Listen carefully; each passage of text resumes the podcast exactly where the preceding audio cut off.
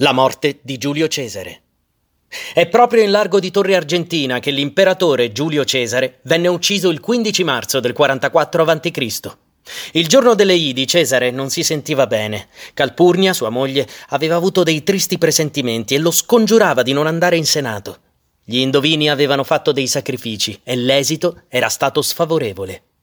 Verso le undici del mattino Cesare si mise in cammino, effettuò le pratiche religiose previste ed entrò nella curia.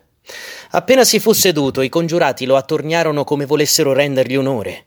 Cimbro Tiglio lo afferrò per la toga. Cesare vide i pugnali avvicinarsi da ogni parte. Ricevette ventitré coltellate. Solo al primo colpo si era lamentato, poi solo silenzio. Cadde a terra esanime.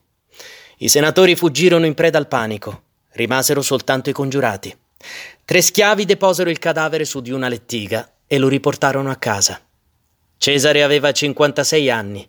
La vigilia delle Idi, discutendo su quale fosse la morte migliore, aveva detto a Marco Lepido: Ad ogni altra ne preferisco una rapida ed improvvisa. E così era stato.